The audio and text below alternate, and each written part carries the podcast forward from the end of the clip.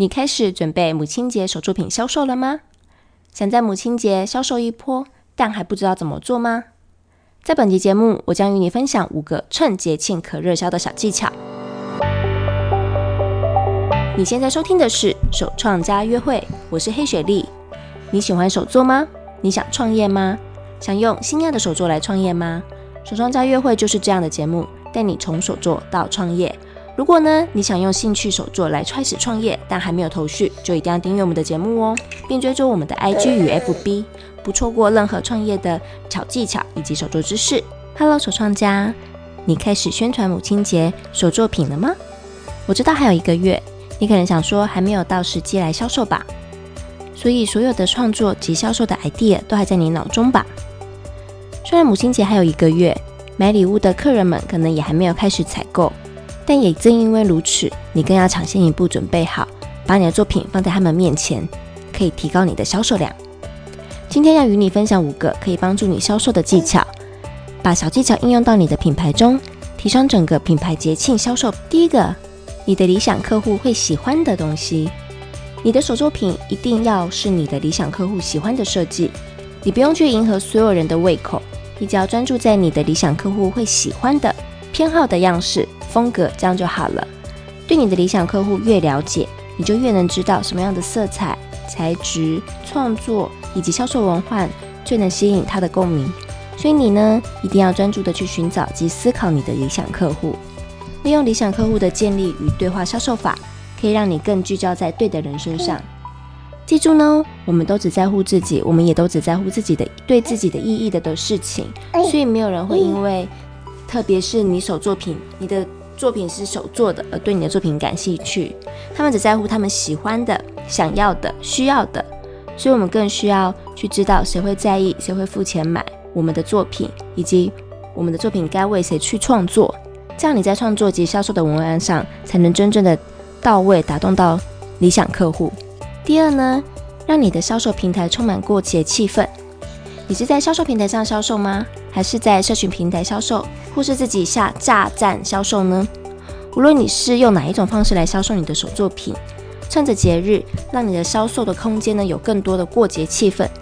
你可以试试看以下一个方式：你可以在网页、社群平台的 banner，就是首页图片呢，换的比较母亲节的气氛。如果你对平面设计有没有想法，你可以尝试使用 Canva 来使用 Canva 呢，你可以在我的。影片连接下方呢，会有提供链接，你可以进去看看，也可以帮你的手作品呢重新拍照，利用与母亲节有关的布景搭布景主题，像是康乃馨啊，或是粉红系列的主题。第三呢，你要利用社群平台内容行销，带请节日的销售，透过社群平台来宣宣传销售，不只是在母亲节适合，任何时刻都是增加你的理想客户，找到你的客户的好管道。所以平时如果有在经营社群媒体，在这波节日销售可以更容易带起气氛以及销售。所以如果没有呢，也别气馁，透过好的标签，就是 hashtag，在写对理想客户有价值意义的内容，也是可以让理想客户找到你，甚至可以因此帮你挖来爱你手作风格的理想客户呢。如果你是用 Instagram，你可以参考电商人气的 hashtag 金字塔来标签。电商人气的做法是分成三个等三个部分，比较大众的就是一百万到两百万的 hashtag，然后中众的呢就是五十万到九十万的 hashtag，比较小众呢就是十万到四十万的。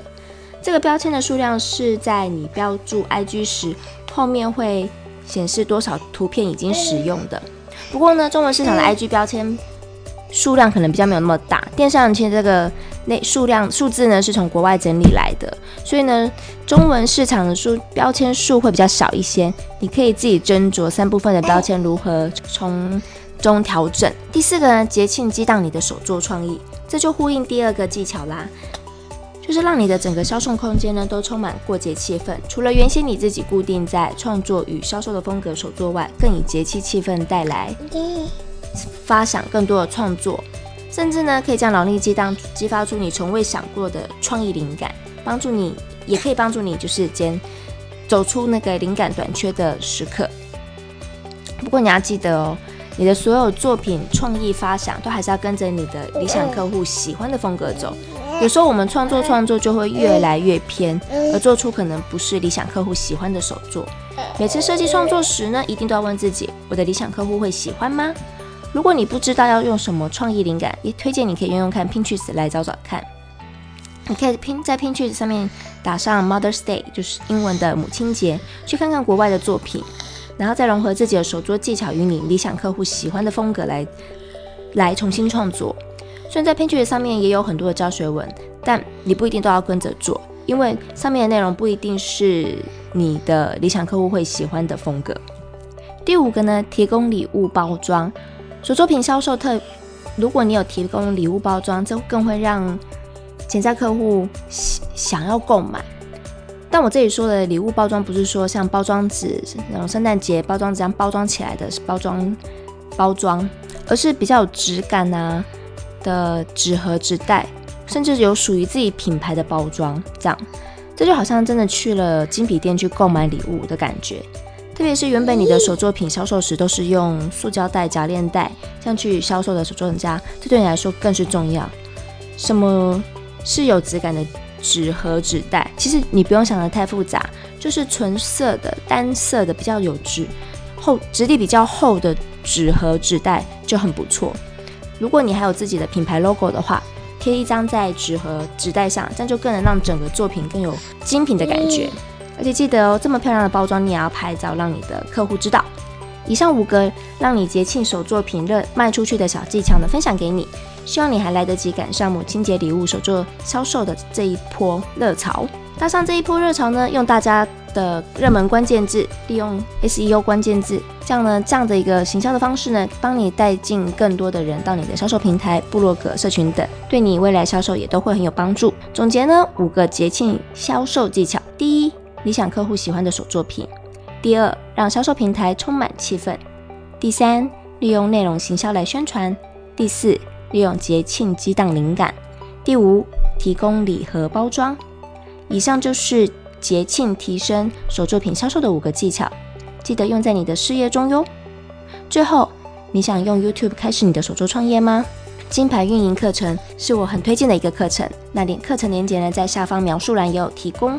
或是你也可以网址输入 t h e o k l m l a b 点 c o m 斜线 g o l d e n。手创家的节目呢，从这个月开始，我们把它调整到每个月的第一及第三个星期五晚上上架。为什么会有这样子的调整呢？一是调整我的工作时间。第二呢，下班后，然后一直到周末比较多的时间可以来收听这个节目，所以我把这个节目呢调整到这个时间，来让大家更在周末的时候、放假的时候呢有时间来收听。感谢你收听今天的节目，我们下次再见喽，拜拜。